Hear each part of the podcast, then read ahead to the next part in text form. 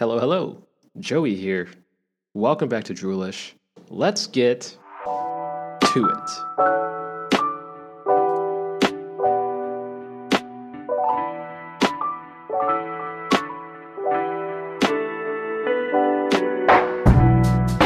Welcome back to Droolish. I am your host. It really doesn't matter who my name, but what does matter is that Droolish is a sleep and relaxation podcast focusing on helping you fall asleep, relax, reduce mind chatter, and pretty much just get your mind off of your day. If you are new to the podcast, well, I'm just going to read what I wrote on the website because it makes a lot of sense. And when I write things, it sounds better than how I say it in real time. So if you got, ins- got insomnia, need some shut eye, well, this is a podcast that's focused around stream of consciousness thoughts blended with soothing white noise in the background. I do also mix some other noises to help induce uh, deep focus and thoughts and sleep as well. Uh, I think it's uh, theta waves and binaural beats. So it's very subtle. As a matter of fact, I might, not, I might not even put it in this episode because of the fact that now that you know about it, you're going to listen for it, which is the opposite of what I, was, what I was trying to do. But regardless, I do add white noise in the background, should, should make it a pretty seamless experience. Combined with my yawn inducing voice, I offer, or I should say, Droolish offers a relaxing atmosphere with a personal flair. Uh, jury is out with a personal flair, but I do try to go for the relaxing atmosphere. I do talk about a variety of subject, subjects, hopefully to provide some value in your everyday life or everyday sleeping lives, or just value in general. Topics can range from many different things, and that's kind of the point. Uh, sticking to one thing is kind of just, I don't know, for me, it just seems a little bit boring. And besides, let's be honest, if a lot of us, including myself, if you find this podcast, you're listening for a reason, uh, and that's to help you fall asleep. So you're probably like you're probably like me, where you're at the point where you'll say you'll try anything. Well, here you are. So if this podcast does sound interesting, but the topic does not sound interesting, I do recommend you looking at, I think, the other 70 episodes and seeing which one piques your interest and go from there. The way I talk and the way I speak, generally, it is a little bit different. I'm certainly long winded, and I know a lot of people who like the podcast kind of, I'd say they remind me of me to an extent, and uh, the, the people I talk to seem pretty awesome, so I'm very okay with that.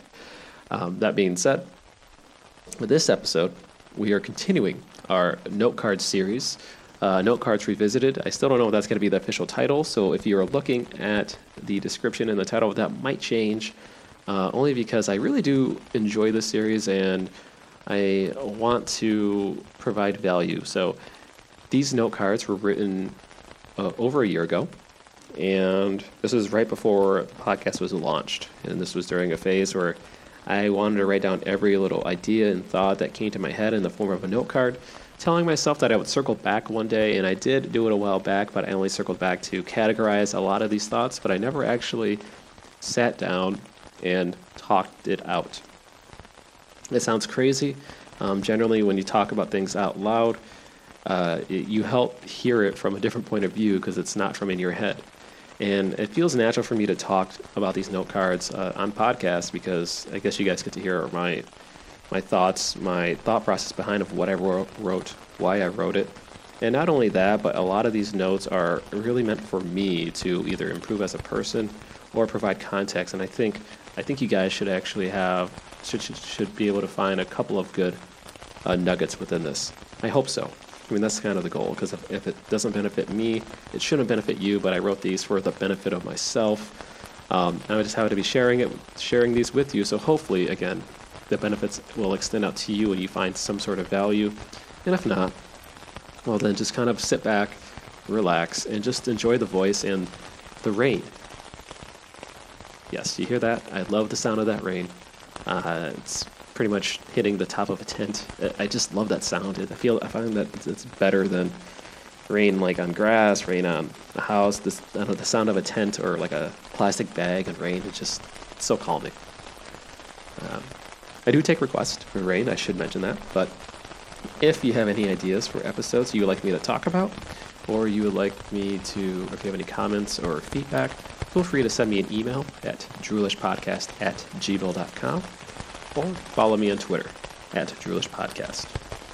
I don't go out of my way to do ads. I do have a Patreon. Uh, I think it's Patreon forward slash Droolish. I'm only mentioning this. This is the second time I've mentioned it, um, only because I feel like if you guys do like to listen to this podcast, uh, this does help support me in uh, setting up faster methods of. Um, it helps me set up with editing, and it helps me um, get the resources to expedite a lot of the episodes, especially when it comes to online, and hopefully uh, putting this on YouTube down the road. So, um, not really. I, I, don't. I'm not really asking for anything. I just figured if you guys enjoyed the podcast, uh, yeah, feel free to check that out. Um, but again, just listening all in itself and your feedback is more than enough to keep me going in this podcast. So let's dive straight to it, shall we? So this, these note cards, there's about 200 that have, that have been written. I am going to keep the ones when I speak out loud and kind of reflect on these. There are going to be ones that I'm going to toss and ones I'm going to I'm going to keep. The ones that I've kept, I've only kept about I think a dozen or so. And the same when it comes to the ones that I have not kept. So about 50-50 ratio of me actually um, liking what I wrote, and that's fine. Uh, I think it's good for us and all of us to, if you have an idea, we write it down and just to let it sit for a day and see if it sticks. Unfortunately, or fortunate for me, this is a year, so we'll see the impact of uh, these thoughts and how much, or sorry, the impact of these thoughts of what they had and how effective they are to date. This one. Uh, these note cards that I'm coming up with uh, they, I do keep note of what type of subject and kind of tabs and uh, the ideas behind them. So the first one, first batch of note cards that I see, and this might be today's episode. Who knows? There's about a dozen of these. Uh, they're called absurd theories. So I'm probably gonna dig myself a grave. sorry, dig myself into a grave with this particular episode set or this episode. Um, but in parentheses, I'm very, I, am very apparent. I, I, try to be very apparent when I do this. Um, I know these are absurd theories. Like they're it's literally titled absurd theories, but in parentheses, I say it's alternatively five-star writing prompts. Okay, so that itself right there, I already know why I wrote this. Okay, I know the fact that one day, if I were to write a book or write articles or or talk about things with other people, I generally would gauge this as like, is this like, am I talking like a crazy person, or does or does what I have make any sense? If it doesn't make any sense and it's not even in the realm of like reality, then I would categorize it as a five-star writing prompt because it's something that would probably be really interesting for me to write about, but not but not seriously, you know. Um, it would be more fun, like more like talking about fun dreams or fun. There could be like an episode from Black Mirror. I don't know, but uh, but most of these cue cards are going to be that. Absurd theories. So I s- certainly have to keep that card because it's just the title of, or uh, sorry, the segment or category of the notes that I'm going to go over here. And this one is long. Holy cow. Well, boys and ladies and gents and non binaries, we got this is going to be quite an episode that I'm looking into. So, obviously, this one is absurd theory. This is an absurd theory. Um, it immediately has an arrow saying time travel does exist. Don't know how I got there, but time theory does exist. Maybe we can unlock this thought process because I have a lot of arrows and I want to make sense of all this. The reason why I have time travel does exist is because I wrote a second note underneath this note card. It says how to stop regret. So there's something here. It goes on to say set up a reevaluation system. One month, six months, two year. Pick one and run with it. No more maybes, yes or no. Place the not yet implies that we did evolve and change. We can look back in the future and re- reevaluate or not yet. And then there's a time travel theory. Uh, see, we can look back to the future and reevaluate or not yet. Capture thoughts, memory equals bad. Cloud, internets goes down to paper note cards.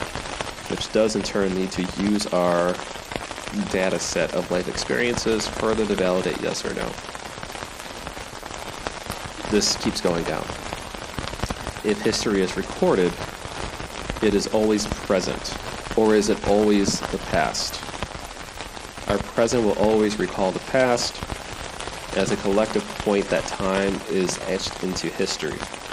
About perspective. We are actually living in this perspective. That action is an echo on what that was recalled. Therefore, when an action is made, uh, it is based off of our life experiences. What the? I got the second point. I have no idea. I really should write in sentences more and not not snippets because the second half actually made a lot of sense to me. So, the whole idea here, and I, I think why I wrote this is an absurd theory, um, and I wrote this a year ago. Time travel does exist. I almost feel like I'm different on that one now, but reading this again, it actually. It, it, so, this is more of. I'm, I'm assuming this is more of an, a semantical thing here uh, when I wrote this because when we talk about, I guess, I don't know why I mentioned even regret. Like, it, it's not even like implied here, like making bad decisions. However, the big thing that I've noticed, the sentiment here is that when you make a decision, right then and there and now, like if I make a decision to talk about this, like this theory, all in itself, I'm more or less setting a chain of events that is going to create something in the future. And it could be a day from now, two days from now. Maybe one of you guys will email me. Okay? I don't know. Uh, but that action that I did back then, I guess now, I should say, like today, this moment that you're listening or the time that I'm recording, uh, that action is directly going to affect my future in that, in that, in that shape or form. Okay? However, how I got there, uh, how I got to that specific point of me checking that email that you might have sent is directly proportionate to um, the present self, which is me. But in the future, if I were to read that email, that is that, that is literally reflective off of the decision that I've made in the past from that point of view. So in theory, every decision that I've made, or I would say every decision that not just me, but that, that has been made, I think this is what, it, what it's trying to go to. Every decision that has been made is literally reflective off of the past, which I guess it's experience, okay? But we are pretty much echoing everything we've done in the past and reacting, we're reacting accordingly in the present. So that kind of leads me to believe, like, are we, are we acting or reacting to the now? Like, I'm literally going over notes from a year ago from these thoughts and trying to recollect the sentiment behind it. But as I'm reading this one, I, you know, is the what is the previous is the year ago's version of Joey showing through right now? You know, you get what I'm saying at like the the the 2020 Joey that's looking at this reflectively is that the same as the 2019 Joey? And if it is the same 2019 Joey, then in theory, wouldn't, wouldn't that Joey still be present, like that present, that past Joey is now living in a present. Only, only now that it's realized. Is that effectively time travel? Probably not. Again, it's probably all semantics. So, by writing no more maybes, yes, no. The lack of a decision is actually the lack of progress being made. So, if, if by making a decision of a yes or a no, willingly and intentfully, you've already set the motion of doing something that I would say, in theory, you probably don't need to regret because you've made an action, like a like intentful action. Uh, I'm saying that a lot. I still don't think that holds. I don't think that holds a lot of water. The second half makes a lot of sense. Okay, so as a collective point, that time is extended into history, duh, but it's about perspective. We are living in this perspective. But what is, you know, there's so many questions for that. So when an action is made, that action, the action is echoed on what was recalled. That part holds a lot of water. Because when an action is made, it is echoed in what is recalled. So everything that I'm doing and everything that you've done, every action that has been made is technically reactive based off of your whole life's experiences. So there's effectively everyone's reacting to things. It's just to the extent of what the reaction is.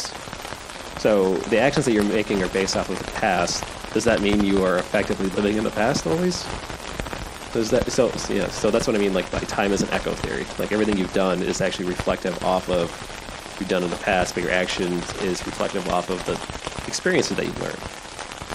So you can never actually have true real-time stuff because it's everything is is an echo, which means our future self, if we're aware.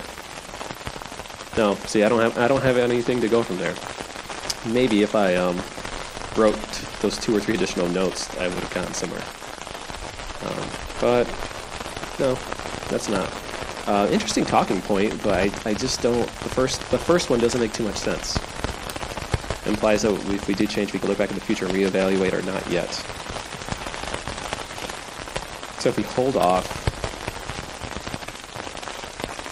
I think I got this, but I don't want to dive into it. We spent like 16 minutes on, or 10 minutes on on this specific note. Uh, not that there's anything wrong with it. I, I honestly think the second card actually has a lot of weight to it. The first one I kind of get, but it's just too far of a stretch. Uh, I'd have to rewrite that, and that's not. That's not what I'm doing right now. So, time is an echo. I like that one. I mean, you know, it's for a good talking point. Yeah, it's for a party. You never know. Uh, and then this one is still noted absurd theory time travel. So this might actually be a further. This might actually be a, di- a bigger, deeper into this, or a deeper uh, note or thought into this. If I knew then what I knew now, uh, adage to time travel echo. As he's progressed, actually, his work is echoed off of the. Oh wait, that's actually wrong arrow. So okay. So this might actually help bring more context. If I knew then what I knew now, it's an adage to the time travel echo theory, which I kind of mentioned before. I'm still not fully fleshed out. Uh, but this example, Elon Musk, uh, note his timelines, accomplishments, influence. As he progressed, his actual work is echoed off of his, all of his ideas were accepted, uh, not as some other point, more or less. Everything you accomplish or product made is reflective off of the current world's acceptance. Everything you accomplish or any product made is a reflection off of the current world's acceptance of what you've done. So if no one's actually accepted what you've done and no one's actually there to know about it, and it's, even though it's only your work, the perception of the world uh, means that, that what you've done never existed. So I guess what I guess what they do say is like you know what your influence, what you leave, kind of your input, what the impact you leave after the world is truly what is accomplished at the end of the day, because that's the perspective of what everyone else is doing. I think that's what it means. Although in theory, wouldn't that also mean? I feel like I'm arguing with myself, but I feel like wouldn't that also mean though that the more influential and impactful that you that you've done, like the the more you have affected time. I think. Ah, there's something there. The thing is, I don't. I'm not going to go back. Like I said, these theories are just random theories based on semantics, at least like myself semantics. But I feel like there's a grain, of, like there's some grains of truth that I see here, and it makes a lot of sense. Again, this is probably me overthinking. This one, I'm gonna I think this was I think this was more of an action point that I never actually did. Because I mean, I read a book. It was literally I think one of the books I was just recently reading. Um, or maybe it was, maybe it was like the Amazon book I read, where I think Amazon or some other company. Um, they fired this dude because he spent all his time writing ideas and note cards and not getting too much done. He was a dreamer, and uh, his name was actually Elon Musk when he worked for a company. Um, but like, you know, what if Elon's thoughts and notes he just wrote that, and what if he just tossed them, or what if the person who read the ideas at the other company he used to work at, like, tossed that, like, compared to what Elon is able to do now, and despite politics and everything aside. Uh, I don't know. See, uh, see, now I'm back into rambling. Like, no, this. Sorry, guys. That note card is too, is too much nonsense. Uh, I can't th- this is too fragmented, so that's a self note to be more clear in the future. So I'm gonna skip these. Two. A lot of these are actually still um, time travel stuff too. So this one continues the time is an echo theory, uh, which means if I already if I already read three notes about it, uh, this might actually be something serious. At least that I took seriously back then. So the past and future connect, obviously. Stage deja vu. Uh, yes, I am biased. Recall past experiences. Our brain has the ability to fill in the blanks. Brain cards. Um, this is at a larger scale, and this is true. So there is a. I, I pulled this from a. Um, it's a show, but I, it's on Netflix too, called uh, Brain Games, and it's a fairly strenuous show because it requires you to actually like be inc- incredibly like mindful, and you have to pay high attention to every little segment. And one of the things that that was uh, taught is that our brain can actually go back in time, and by that I mean if you were to read a sentence or or not even listen to a full sentence, uh, might be like, "Hey, I'm going store in potatoes." Like that's literally what I said. Your your mind will actually start picking up the things that I didn't say, even though it's done after the fact. So if I said, "Hey, I'm going to the store to potatoes," like blank potatoes, your brain will, will probably assume the word, you know, I'm going to buy. I think that's how it works. So by doing that, your brain is actually going back in time to fill in the blank that you left to capture the moment of now. Whoa. Yeah, exactly. So there is a semblance of like your brain is willing to pull pieces of what happened in the past to connect it to the future. Um, although I feel like it's all like metaphysical stuff. However, that doesn't mean. Uh, but I mean that's only at a like super microscopic, uh, microscopic like timing scale.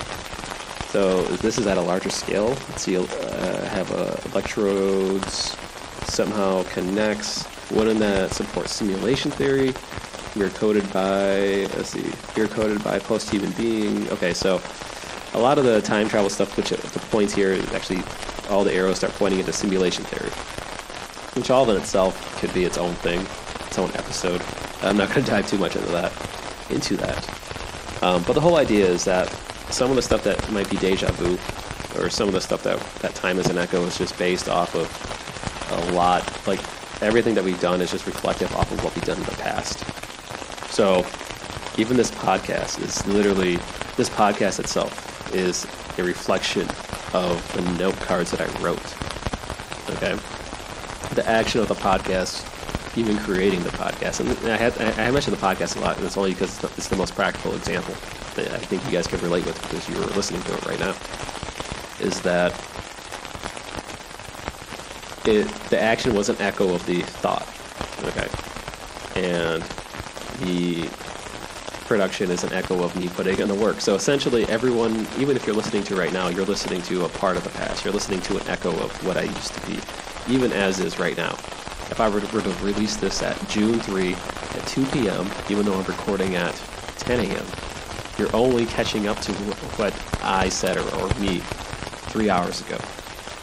You know, you're still you haven't caught up to me in real time. And even then, me in real time is still a reflection of all of my experiences, experiences and thoughts. So that's why time is an echo. And I'm not going to talk about simulation theory yet. It's its own episode, or maybe not, because it's right in the next note card. the surprise of these note cards. So, time is an echo. Past, yeah, that one. I'm gonna hone in a little bit more on, but not this episode. Uh, hopefully, you guys enjoyed that one. I know it's not, again. This is an absurd. These are absurd thoughts and third theories. I'm not. I'm not sugarcoating. Okay, I want you guys to know, like, like some of this stuff might make sense, some of it might not. But that keep your mind, keep the frame set that this is more of absurdist, but it's not not complete craziness. I think I know it's it's it's, it's categorized under absurd, not just strictly nonsensical. However, in reflection, uh, let's see here. Oh man, I, I categorized these, but I didn't know I was actually going to talk about simulation theory until I pulled up the next card. That's why I'm laughing to myself. So, this next note card, again, continuing off of the previous talk. If simulation theory is true, wouldn't we base ourselves off of stats and data?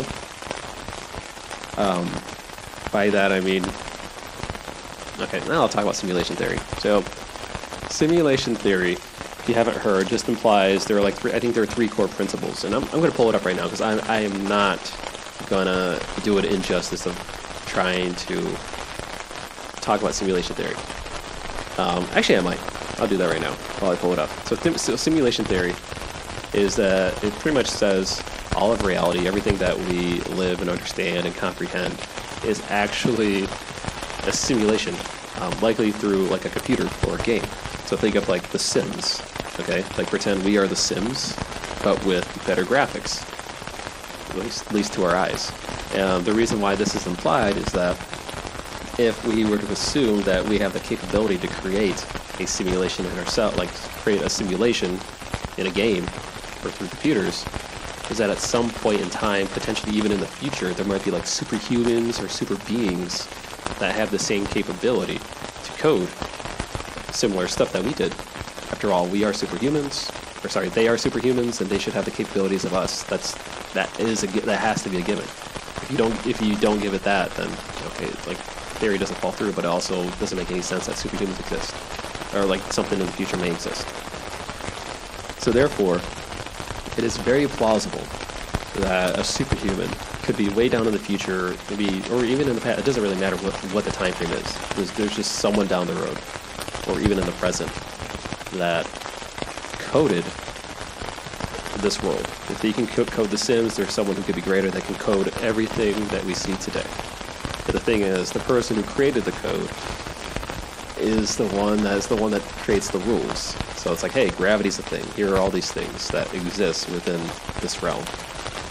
And they kind of just let it be. They just hit enter, done, and now the world's running. And now we experience the simulation all around us that's the idea behind it. Uh, I, I'm someone who likes the simulation theory. I believe I believe in that uh, fairly to an extent. Uh, no, probably even more so now that I think about it. And I think uh, there's, there's some. Let's see here. Yeah, I think there's a Kurtz Kurzgesagt. I can't pronounce it. Um, YouTube video that that goes into it. But if you type in simulation theory, there are a lot of articles that talk about it's all it's all in engineering. It's all in science. But the whole idea behind this um, this thought with this note card is that if it is ex- exist, then there is someone elsewhere that's keeping track of our stats. Because when you code people, when you look at the Sims, you see like, oh, here's his health status, here's like his stamina, here's fitness, here's his mental health, here's his skill and whatever. And I talk about a lot of of quantifying data based off of intangibles, especially when it comes to like startup ideas. So the reason why that stuff exists uh, is, or I talk about that is because I kind of grew up with that mindset, uh, and, and, you know, in the shape of video games. You know, whether you play Madden or any sports game, you you see a lot of stats, whether someone's speed is like 99, or their agility, or their stamina, or the, like their cross dribble ability. Like there's a lot of different points that you can you can track.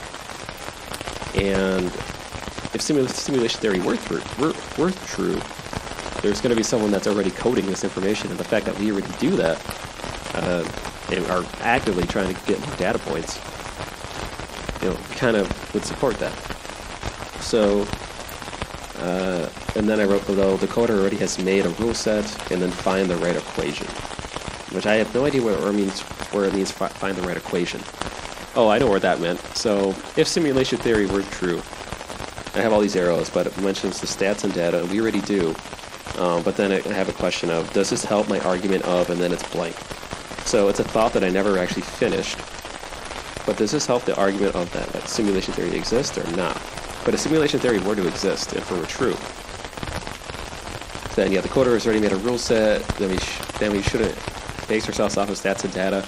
But if it is coded, then that means we have the ability to hack it. We have the ability to break the system, in theory. So, like, if I knew the right keystrokes, like in a game, if I'm up, down, left, right, too many segments, you know, uh, it'll kind of create like a bug in the game. Maybe you can find a way to hack it, and change things.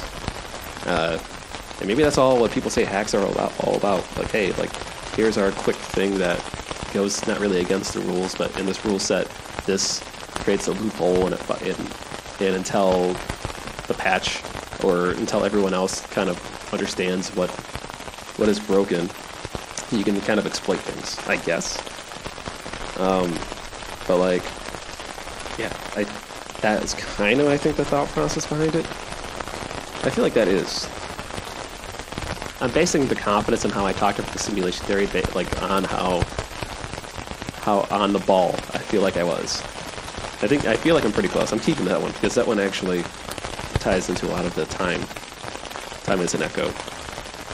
Um, not specifically, but uh, let's see. I'm going, going to the next card because I'm seeing I'm if I can if I can piece everything together still. Uh, is it psychology or philosophy? I, I, this chicken scratch that I wrote. This is the next card. Still within the absurd theories. Uh, mind, you know, subject at hand.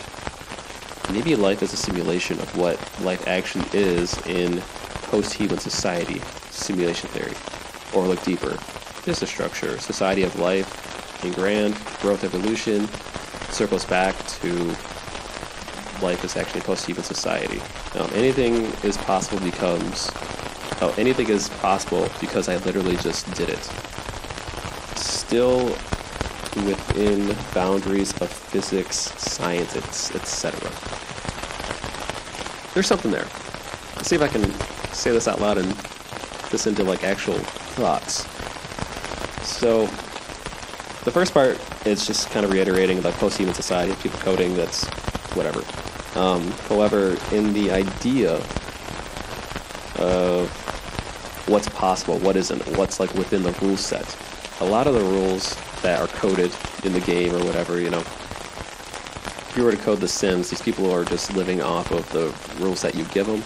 Uh, you, they might be do, doing things that are random, um, only because the rule set leaves a lot of room for interpretation.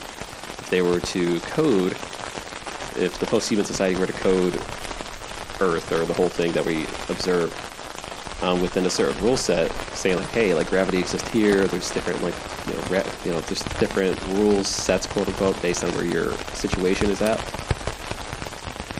That would mean that there's going to be a lot of different rules or unknowns that still aren't explored, and we're only we're only able to understand what we're able to comprehend or see or think or you know observe. So anything is literally so anything is possible uh, because I literally just did it. I think I wrote that because there's a lot of times that people will say, "Hey, you can't fly. Hey, you can't connect the world on, a, on the palm of your hands." I'm pretty sure there are people who kind of thought those ideas were absurd. Even just years ago, it seemed like it was widely accepted until someone's like, "Well, fuck that. Like, I'm just going to do what I want. I'm going to build teams. We're just going to figure it out. It's just going to take time." So anything is possible, literally, if you think about it. And if you think enough, and decipher reverse engineer, it could be possible as long as it as long as they fit within those rule sets. The thing is, these rule sets are not defined. Um, actually, they are defined, but they are not defined by us. Those are those are for us to figure out, and I think that's more of the idea behind it. I don't know, but that's what the note card said. I do like talking about that one, uh, especially because there's so many things that exist from things we never thought of. Like our minds are usually blown with like what people have done. So I, I like that. I like those notes. That those are at least like reflective, and I think I don't know. I think they're good talking points, at least for me to talk about, for you guys to observe and listen. Again, a lot of these absurd theories, take them with a grain of salt. These are just things that I thought about in the past, and seeing if I can hold them up and see if they make an equal amount of sense in the present and maybe in the future too. So thank you, past Joey, the one who has not created this podcast at that point yet when I wrote this, but um, yeah. So this one, this is labeled under absurd theory, and this is going to be it. an annoying one. Uh, internet is a collective of minds. AI starts asking why, be scared, be scared, and then I have a big purple circle. Usually, when I write in purple ink, it means it is a crucial thought that is very important. Unfortunately, when it's a circle without any interpretation, it means this is a thought that I really need to flesh out because it seemed important at the time, but not important enough for me to actually do anything about it. That's why I said it's kind of frustrating that I have a purple circle and it does not actually have uh, the action point.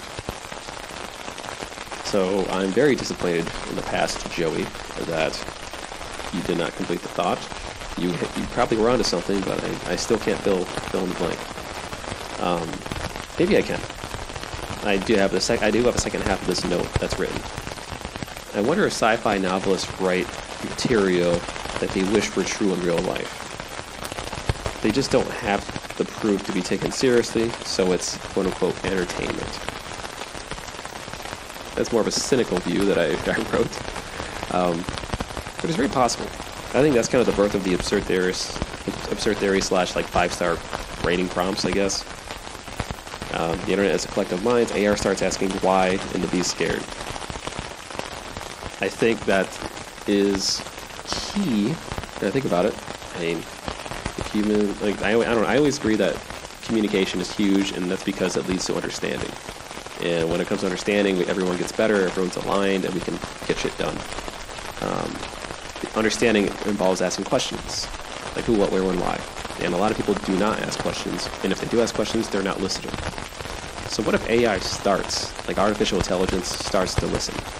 They're compiling data all the time, and they are trying to understand sentiment.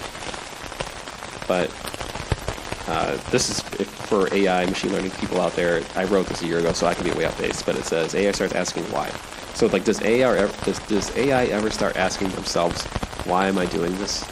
Like, how do I understand? Why am I doing things that I'm doing? Why am I collecting this information? Why did this person say that? And how do I interact the right way? Like a human. I don't know. I feel like the moment AI starts asking why, is be scared because they're going to start thinking like us before for them before they're just calculating like we can't and do things that we can't and do an automation that we can't. So, yeah. Uh, be scared. Um, but it's still a good thought, though. Not that one, but the thought after. They just don't have proof to be taken seriously since entertainment. Yeah, so it is possible that maybe there's a lot, lot, a lot of absurdist theorists out there, but they're like, well, you know, maybe society isn't going to accept this thought, so I'm going to write a novel or a book that's related to this and then see if people actually like it. See if it picks up any steam. I don't hate that thought. I don't love it. I don't hate it. It's just one theory that I wrote, probably just something that just stream of consciousness, consciousness that just let it fly by. Uh, so there is. All right, so there's three more cards that are.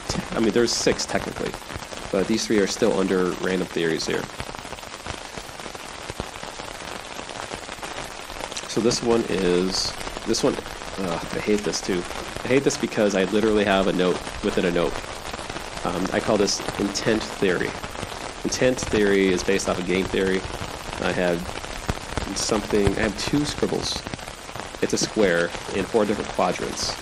In the upper left quadrant, there's a G labeled on the upper, and on the side there's a G.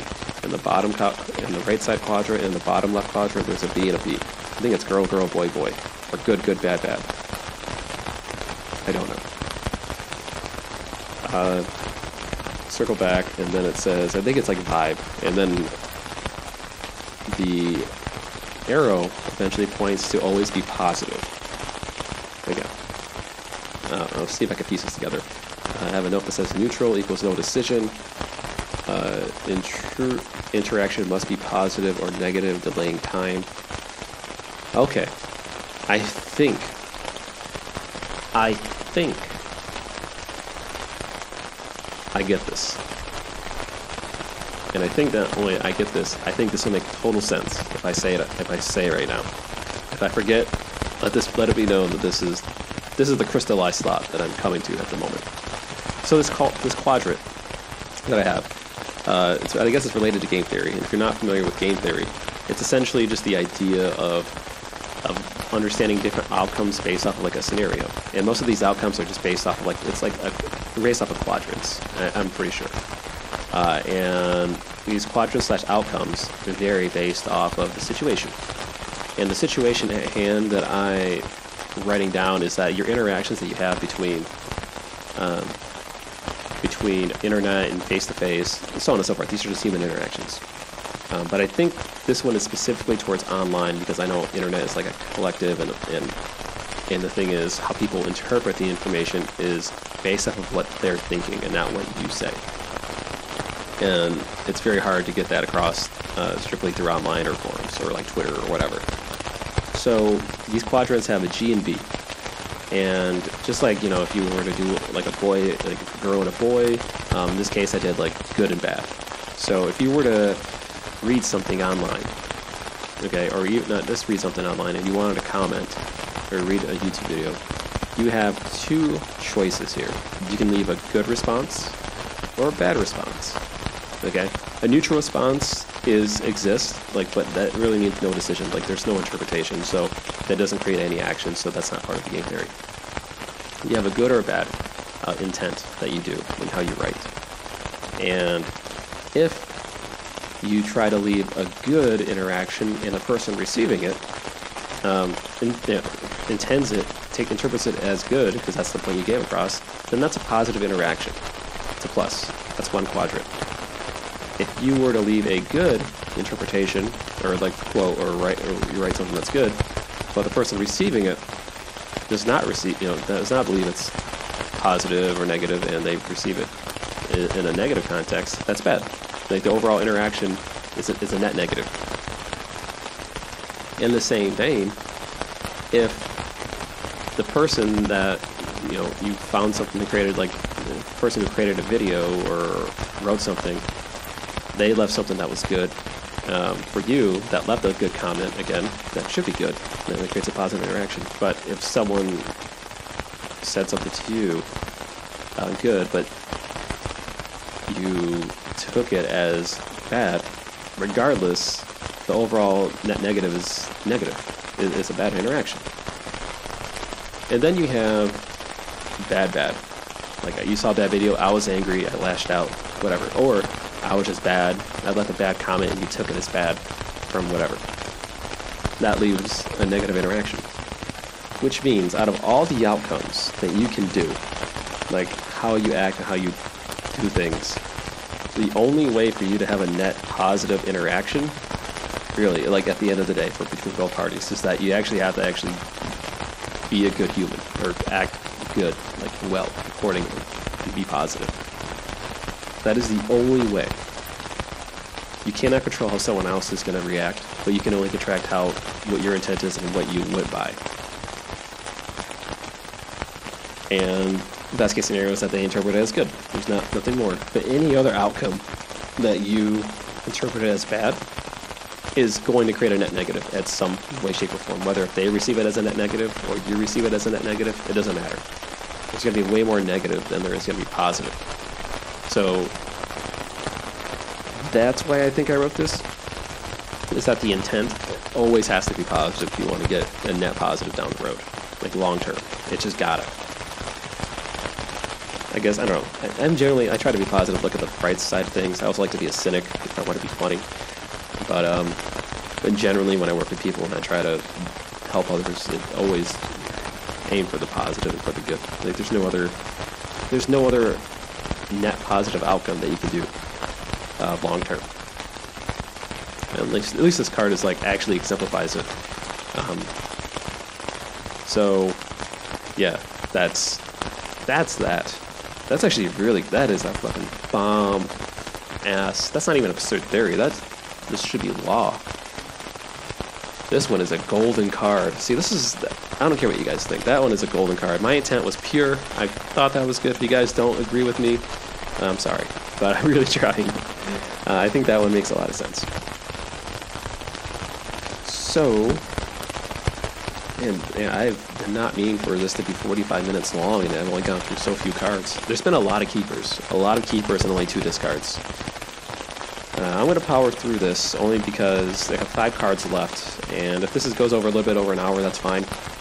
Uh, again, if you guys, again, I don't anticipate anyone actively trying to listen to this the whole way. I'm anticipating, at least if you're still awake, it's gonna, uh, you know, you're still listening to the background of, my voice. So, this one is for, um, is an alter ego account that I made uh, in getting into the Twitch slash streaming space. So this is more. Um, this is supposed to be like a YouTube idea channel that I wanted to do actually back then. I can't say streamer. This is way back then when it was just YouTube. So this is all over the place. It's just this random theory phase, which I put in brackets, so it's got to be important, right? A thought nomad. Oh yeah, I am a thought nomad. Yeah, I'm not a thought leader. I am a thought nomad. I don't know why I had to write that down. Yeah. Uh, 28 pinning thought nomad? What? Would it mastery always be seeking aspiration? Are aha moments time travel? Time is an echo. I wrote this before. Uh, when people say slash date a credible what accomplishments, undoctored evidence, that was when a prior experience was recalled upon due to another experience. And again, this kind of just goes through time theory, but this is just too much. Aha moments are time travel, maybe, but that's not worth keeping. Um, this one's phase two. Absurd theories for fun. Maybe holds water, but I wanted discussion points. All back to that one brain game episode where it talks about time travel, talk, less talk about points. I think it's something sexified, more mutant, better. Maybe another word change. Well, yeah, yeah. That that's toss. That's toss. That's tossable. I'm not keeping that. I am not. That was trash. Um, yeah, good to know that my thoughts for a YouTube channel or videos are not as pristine as I would want them to be. So now we're down to these last three. Uh, sorry for those last two duds. I'm very pleasant with the, with the hit rate on all the other cards, though. I feel like I'm. I feel like there's at least decent talking points. And no, I'm not gonna Google every single, single little thing to verify everything. Like, there's no such thing as fucking an all be all for almost everything. I mean, there are for certain things, but uh, anyway, that's a, that's a whole other discussion, and that's a discussion that no one wants to listen to. Um, however, these last three cars are still in the experience. Sorry, not experience, in the um, absurd thought category. And I'm trying, and this one is kind of a graphical one because I wrote personalized search, and it's titled No Think. So I think I just wrote this that floated to my mind, like, and I, I just didn't stop to think about anything. Like, I didn't think about the outside forces. I didn't think about like what could go wrong. I just wrote a random theory um, that may, might hold water. I hope. Maybe we'll find out. So, in parentheses, I'm gonna. I have to. I have to look at this. I'm trying to piece this together here. So there's no thing, and it's there's no version behind it. I have 1.5 and 2. So this is late 90s to 2011. Google and their algorithms, the origin of it, the ri- the rise and rescue of the search industry, making money. Um, but here's what I start. Technology and humanity will coexist in one equilibrium. Smartphones are assuming behavior. Use, yeah, Mean, normally correct this. We, we normally correct this. Uh, mundane, it, it, it learns the mundane things and corrects our spellings. We acknowledge and trust the changes a bit more within our phones, within our technology. Uh, so yeah, our dependence on technology will increase more and more as there's been more apps and more understanding of what people are putting behind it uh, with the technology. But in doing so, uh, once we accept that, we're you know we're kind of accepting more of the autocorrect. We're accepting all the auto fills of what you know, writing an email. Uh, that no, no. I, I don't I don't want to do that, but I don't want to jump the gun yet. Um, but the arrow points back to that we're just going to exist in one equilibrium. So by the time what we say and what we think is already going to be done in technology, it should be. You're like your full intent should be there. Like even just the thought of it, your intent would, in theory, show up on a screen or in whatever like display that you would prefer to want to have. Uh, whether if it's a smartphone, computer screen, tablet, um, Google Glass, whatever, your thought should have your intent. Uh, theory, it's kind of just you close your eyes and you're there. But but technology is making that more and more possible with humanity. As long as humanity keeps accepting that technology is making, you know, is accepting a lot of things that we don't want to do, and that includes our actions. Um, so that kind of points to 1.5, no, think 1.5, which is personalized search. Again, they, these are just scattered thoughts here. Um, it didn't seem like it was scattered, but it's looking to be scattered. Um, but from 2011 to now, after X iterations, in the bank, quote unquote, trust on humans, where we are at with Alexa right now, device search, semantic search, YouTube examples, fewer human validation, potential errors on improper human, co- human cognitive things, thoughts. Computers don't have a correction system check. Oh, I've circled check, I have to verify that. Um, higher populace will start believing, um, and then it says find click-through rates, define.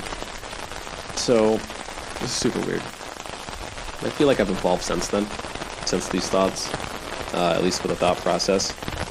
But I think the whole idea behind this is that uh, it's the idea that humans are imperfect, and trusting trusting technology or smart tech, especially with Google and voice search and what you're trying to do, uh, regardless of what you're trying to say or the intent behind it, is that you know we make mistakes. So regardless of if the intent is right, if you have a voice search, if you have if you're saying something you want Google to find, or if you're trusting technology to do something that's actually technically written based off of a human mind to begin with, and it takes information from what other people are doing, it's going to take the same bad information and the same mistakes and just expedite expedite them. So I guess what I, I guess what it, this this card is trying to say. I don't know if I fully believe this now. I mean, I do, but to an extent. Uh, is that with fewer human validations, then the errors that we're going to see like over time, whether it's just like poor quality in search results, poor quality in what you're browsing, or or, or misfires in like technology and production lines. Um, without that human validation to say, hey, like this doesn't make sense, uh, the amount of errors that we see are going to be huge. And I actually see this a lot more.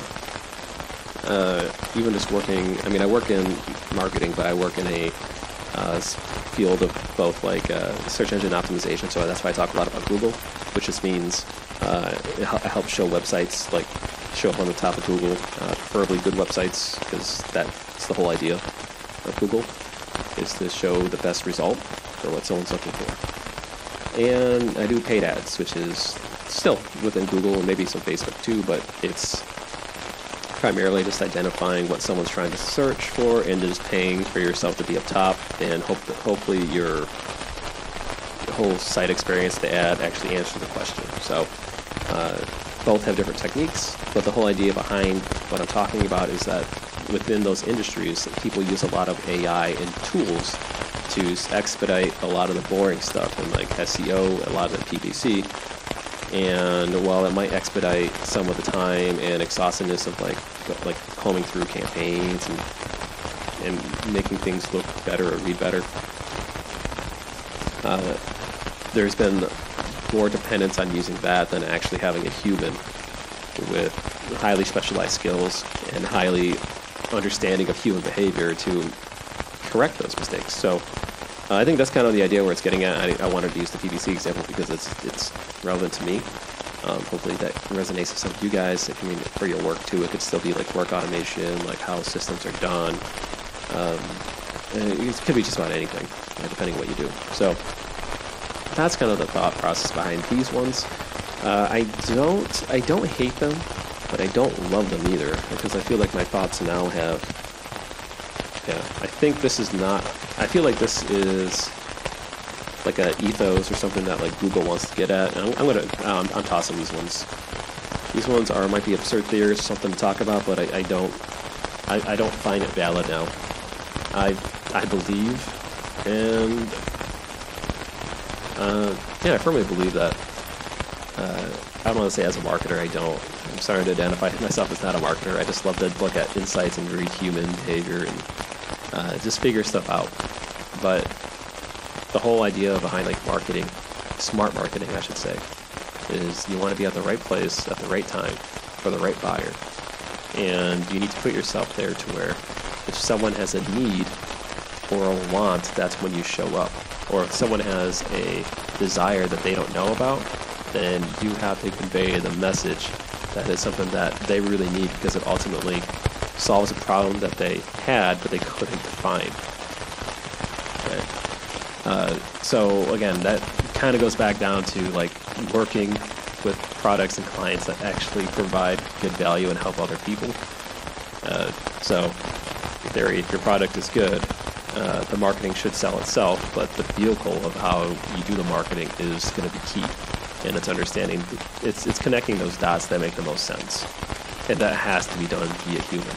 Uh, because the reason why it has to be done via human is because I can show an ad to 10,000 people, but only only two people buy it. That means, you know, for a product, that means 9,998 people didn't get what you were trying to say. That is huge. That means that's like that's a huge gap. Of what you're trying to get at is going at, you know, it makes sense. And um, what you want to do, and this is why it works for Google better for Facebook, um, at least my experience. I know I know I'm rambling, but like if you're Google, when you're typing in a search, you're doing your best to get an answer, regardless of what your intent is. So that those are explicit sentiments, those are explicit thoughts that that you know advertisers and companies, and if they're good, are willing to be the right solution for. Um, create of Facebook, you have to kind of understand the person, and then hopefully that and hope you have to trust like the Facebook al- algorithm for it to be spot on. It's it's um, both have their own pros and cons, but the whole idea is that you still need the human touch and the human understanding, and that you have to do the human process to let the technology do the work for you. Um, versus just allowing technology to automate everything because that that that just seems asinine. Um, so that's all. That is all I wanted to talk about today. I know this no card series uh, hopefully it provides certain values. It's good value for you guys, uh, good just listening points, uh, or just something to think about. Uh, obviously, uh, feel free to send me an email for feedback, or if there's anything, if you, if you feel like certain type of episodes more than others, let me know. Uh, I am actively trying to make more episodes, but my voice has not been with me for the last month and it's around the two to three hour mark of me talking and recording is when my voice starts giving out. So I do want to go for three episodes in a week, um, but I, I, definitely need uh, definitely need your help uh, in defining what those three episodes types are. Because uh, actually, I'm going to stop right there. Let me take that back. These are parting words. I have to tell you guys these are parting words because, well, frankly, uh, I just like to have parting words because I, it separates myself. And I, ha- and I, I know I explain this at, at the end of every episode, but I know I tend to get rambling. And parting words are strictly to let you guys know, okay, we're done with the main stuff. Here's just other podcast stuff, my thoughts, my random thoughts. Um, that, I don't know. I feel like it's like dare I say intimate? It's more intimate time. not like that, but you know, it's it's like a I don't know. I feel like whenever uh, something's about to wrap up or done or be done, and you enjoy what you're listening to, you kind of have that feeling of like, oh, and you know, like oh no, I'm gonna miss out, or I, I don't know that that sense of like a community or camaraderie. Uh, I feel like that's what this portion is. Is for those who uh, who like the content and kind of just want to get like an unfiltered like stream of consciousness, whether if you just listen to listen whether if you just need some sort of like upbeat tone at the end of the day, or just to keep your mind from wandering um, in a direction that you don't want it to. And uh, yeah, that's kind of the whole idea behind this. But the but but I am have been enjoying these note card episodes a lot, uh, and hopefully you guys have as well. Uh, a lot of these episodes I am literally just pulling up as I see them. I did go through and comb through a lot of this like maybe nine months ago and put them in. I put these all in separate orders and or, you know different different angles. Like I have a packet of the note cards, but they're separated based off of each se- section. Like one's vertical, one's horizontal. So I know if there's going to be a big subject change. Um, but I still uh, don't recall everything that is within like these note cards. Uh, and that's why I like the no cards is because there's no way in hell I would ever be able to talk about this like in any other context unless I have the no cards in front of me. But this just goes to show that for one, one yes I do. If, I've mentioned this before, but I do have ADHD. Um, it's quote unquote mild ADHD, um, but I'm pretty sure it's way beyond that. Uh, however, if you're someone who has the mind racing and you have consistent, like just thoughts, I feel like that's the I feel like that's the most common theme when it comes to people like emailing and commenting. And I again, I do appreciate those emails, and I want to kind of be a voice of someone who kind of has been there. Um, and I haven't completely gotten over it. Like I wish I could say, "Oh, it's all completely gone forever," but it's not the case. It's, it's significantly lowered over time, and I think, and just by paying attention to what I do daily and being mindful, uh, you can start to unlock some of the things that might cause it, and then you can take action. And I think, um, in regards to like the note card theories, it, it kind of unwinds into like a sense of what goes on, not just what goes on in my head, but like kind of how my mind works. Um, to an extent of like, you know, hey, like how does like an ADHD guy like somehow live in society or how does he cope? And I fucking hate that word cope, man. And cope means like I'm a victim. Like, oh yeah, like I'm coping with this. Like I have to deal with this and I'm sad and I have to, like, no, no. I hate that idea of cope. That is a shitty, like, cope media. I'm gonna say to deal effectively with something difficult. I get it. Maybe my sentiment is wrong. Maybe maybe I'm completely wrong in there. Um, his ability to cope with stress, manage, survive, subsist. Those are, I mean, the means like successfully deal with.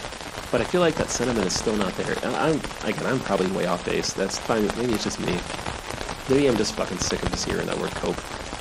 Uh, like it's a coping mechanism. It's this. It's like, oh, it's just something he has to deal with. I'm like, oh, you don't have to deal with it. Like coping implies that something is wrong to begin with. And I mean, you know, you don't you, don't describe like athletes when they face each other off like in in football. You know, you know, how does Tom Brady cope with the defense? Like that coping implies like you're like there's a victim in mind. Like how does how does Tom Brady thrive despite? Know, how does how does Tom Brady perform? And that's kind of what I, I want. I don't know the sentiment I want to have here. It's like you know how do I how do I actually perform? How do I actually you know thrive my day to day as someone who has like ADHD and uh, especially back then when I wrote a lot of these things. You know, the the big benefactor that I found as someone you know if you have ADHD, maybe you can relate. Uh, and maybe if some of you are still awake and you might have these running thoughts, I mean, it could literally be a symptom that no one talks about. Uh, I'm only talking from my experiences, and it's up to you to decide: Do I have it? Is this a symptom? Uh, is that there's so much information that not many people know about, and that's documented, and that, that it's it's hard for us to take action from what we don't understand.